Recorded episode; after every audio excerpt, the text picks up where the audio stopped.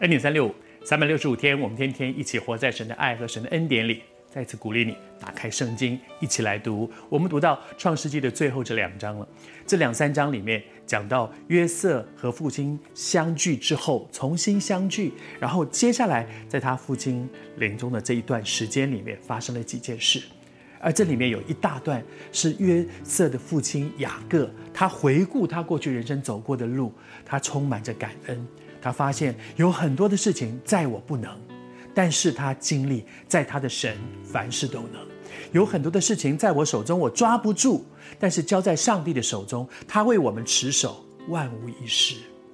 我也求神透过雅各对你说，不论在你的职场，在你的婚姻，在你面对儿女，面对人生的每一个层面，我们都会遇到有一些事情是你无能为力的。谢谢主。这些让我无能为力的事情，逼我承认我很有限，我需要这一位全能的神，他才是掌管生命的主。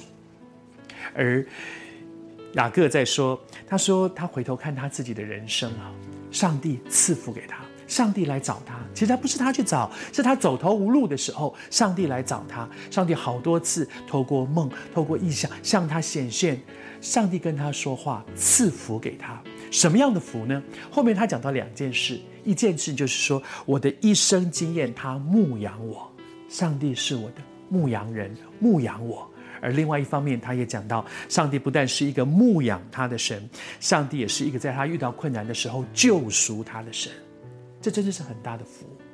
我想在雅各、约瑟他们那个年代，要讲牧羊人跟羊的关系，大家一听就懂。一听，因为那个时候大家几乎都是游牧民族，都要去畜牧，所以大家都做牧羊人。大家知道，对于一个羊而言，找到牧羊人，有牧羊人带着他，真的是一个很大的恩典。羊很笨，羊有的时候自作聪明，东走西走，结果一下就走失了。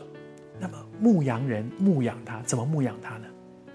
把他带到一条对的路上，指引他的路。好像诗篇二十三篇里面说，他为自己的名的缘故引导我走义路。羊知道，不在牧羊人的这些保护、照顾、带领之下，常常就出事，常常就不知道跑到哪里去了。只有牧羊人才知道哪里有水，哪里有草，哪里是可安歇的地方。有牧羊人每一天的生活，他经验，他是一生牧养我的，不是偶尔哦，是一生。你知道我们的这位神也是一生牧养你的，他知道你的需要，你跟他走，他带你进到那个丰盛的、可安歇的水边。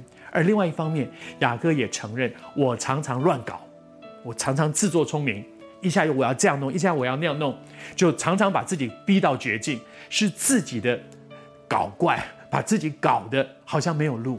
可是，在他走到没有路、偏行几路到走到没有路的时候，这一位牧养他的主，也是救赎他的，把他找回来。你看，这是多大的恩典！每一天的生活，不管高山低谷，有牧羊人牧养他，带着他，领着他。万一出事了，牧羊人救赎他，把他救回来。这也是你的神。不论你现在走到什么样的光景里。今天你领受这一篇短短的分享，我也求主对你说：回到神的面前来，你不要自己越走越远，回到神的面前来，他牧养你，他也救赎你，他是赐福给你的神。